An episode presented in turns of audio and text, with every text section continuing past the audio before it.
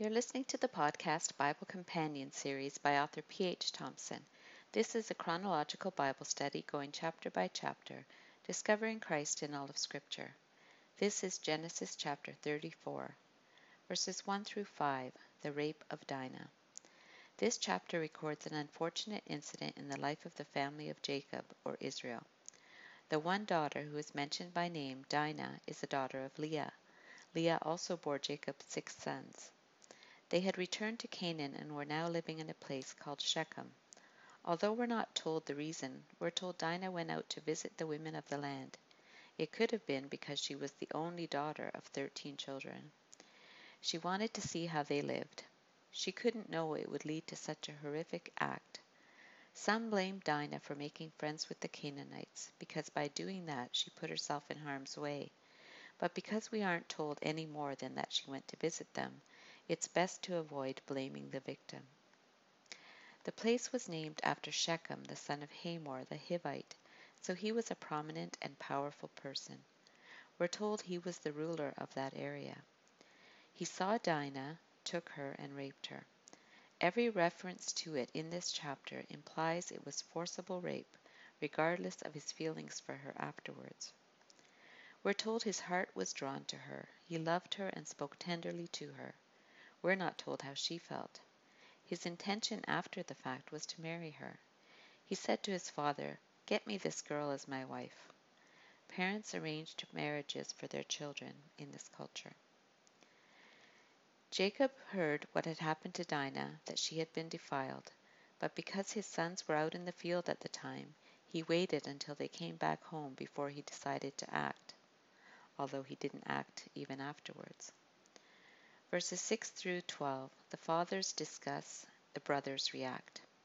Shechem's father, Hamor, either totally unaware of the scandalous behavior of his son, or seeing nothing wrong with it, or not caring about the scruples of the family of Israel, went to talk to Dinah's father to hopefully arrange a marriage between their children. The brothers hear about it while they're still out working and come in right away.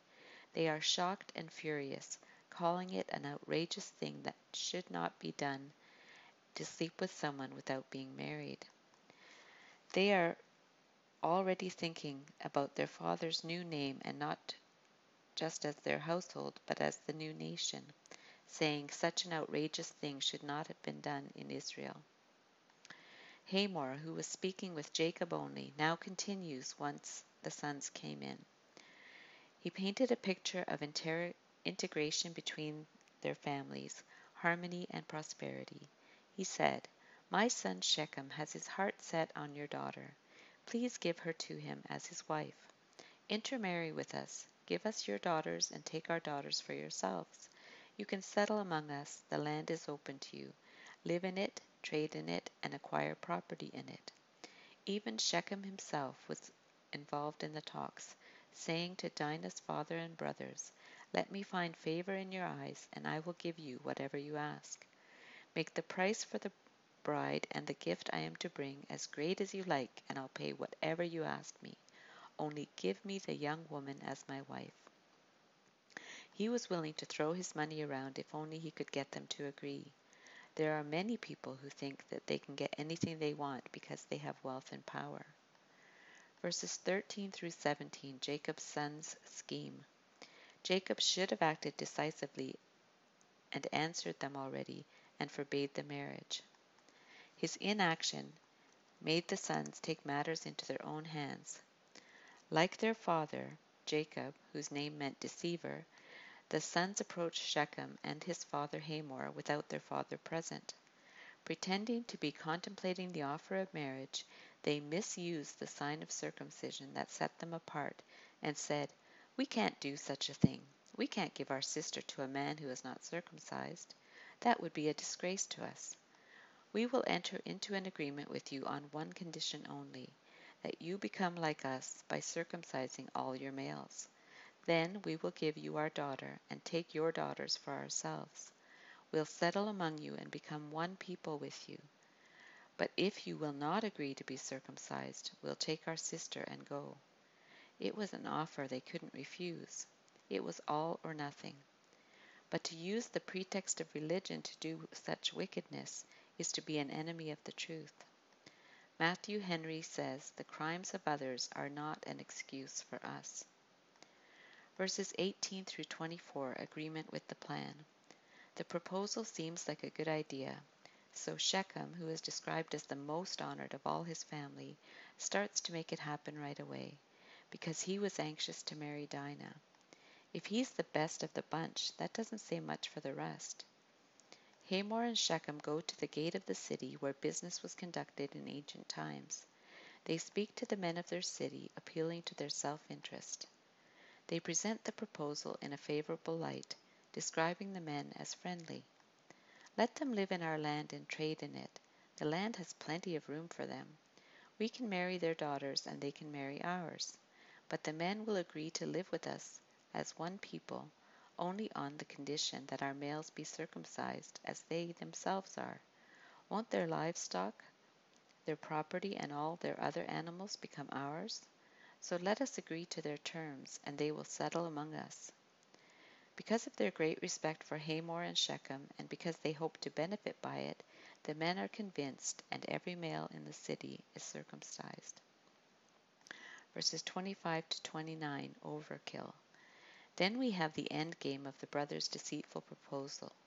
Three days later, while all the men were still in pain because of the procedure, two of Jacob's sons, Simeon and Levi, two of Leah's other children, and Dinah's brothers, instigated a massacre of all the males in the unsuspecting city. They killed not only the perpetrator, Shechem, but his father and every male in the city. They rescued Dinah from Shechem's house although we're not told why she was already there. Although those two brothers, Simeon and Levi, were responsible for initiating the attack, the other brothers joined in the looting of the city, thereby approving of the murder and barbarity, as if it was a justifiable response to the attack on their sister. Later on, the Mosaic Law would call for the death penalty for rape, but only for the perpetrator, not innocent citizens. The woman is a victim. Deuteronomy 22, 25 to 27 says, But if out in the country a man happens to meet a young woman pledged to be married and rapes her, only the man who has done this shall die. Do nothing to the woman. She has committed no sin deserving death. The case is like that of someone who attacks and murders a neighbor, for the man found the young woman out in the country and though the betrothed woman screamed, there was no one to rescue her. So the brothers not only brutally murdered people who had nothing at all to do with the incident, but they looted the dead bodies, seized their flocks and herds and donkeys and everything else that belonged to them in both the city and fields. They carried off all their wealth from in their homes, as well as their women and children. I can't imagine that those women would think very highly of them. The only true victims in this chapter are Dinah and everyone else in Shechem who are either in, uh, slaughtered or enslaved. But how does any of this vindicate Dinah or honor God? Verses 30 to 31, Jacob's response. Jacob hears about it and confronts Simeon and Levi, but he sees it in relation to himself his loss of reputation, and his fears of retaliation. You have brought trouble on me by making me obnoxious to the Canaanites and Perizzites, the people living in this land. We are few in number, and if they join forces against me and attack me, I and my household will be destroyed. See the use of personal pronouns. It was all about him. He was a fearful person. He had feared attack by Laban, attack by Esau, and now attacked by the local inhabitants. Genesis 13:7 told us the Canaanites and Perizzites were then living in the land when Abraham first arrived. So they defend their behavior by pointing back to Shechem's crime. Should he have treated our sister like a prostitute? Surely the solution lies somewhere between taking revenge like the brothers and remaining passive like the father. Justice needed to be done, but this was a clear case of overkill. While men often use women as objects to be taken and used, Girls should be taught to avoid being naive, while boys should be taught to respect and protect women. Movies and books with revenge themes abound, the Count of Monte Cristo being a prime example of a story that twists the wickedness of revenge into a virtue. Although Jacob would not punish his sons now, he doesn't forget it, but reminds everyone of it on his deathbed and curses them because of their cruelty. Jacob had vowed he would return to Bethel in Genesis 28, but he stayed in Shechem and bought land instead. But this episode propels them back to Bethel and the true worship of God. Scarlet threads. So, what scarlet threads or hints of Jesus Christ or an application to the gospel do we find in this chapter? Dinah's brothers took revenge for her rape, but it was disproportional to the crime.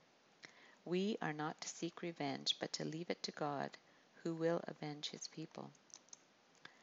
In this case, one sin led to another. Anger turned to revenge, revenge to deceit, deceit to murder, murder to plunder. Why is this chapter included in Scripture? To show how easily we drift towards sin, to show that this family has not been chosen for their moral superiority, but solely because of the grace of God. Look at the examples of men in this chapter. Shechem's lust led to rape. He and his father used greed to appeal to the men of the city. Dinah's brothers took revenge, murdering or enslaving the whole city, while Jacob was passive and inactive, then became depressed at how the whole incident made him appear. Dinah was a victim of all of them. After she was raped, she would be seen as spoiled goods, like David's daughter Tamar. By contrast, Christian men are to love their wives and protect and nourish them. This chapter warns of spiritual compromise, linking believers with unbelievers. We are not to mix with unbelievers in this way. The brothers went too far in their zeal for justice. Later, in Deuteronomy 22:6, there will be a law that the rapist is to be executed, but the woman is innocent. How sad that in some cultures the woman is killed as if she was the guilty party, or in some cases even a hint of suspicion about her actions are meant with so called honor killings. However, we should seek justice for victims of violence. You've been listening to the podcast Bible Companion series by author P.H. Thompson. If you enjoyed this podcast, please subscribe and comment. Continue listening for Genesis chapter 35 May God bless the study of His Word. And I'll be away for one week. Uh, we're going down to the uh, Ark Encounter in Kentucky to see the life size Noah's Ark. So um, there will be no podcasts next week.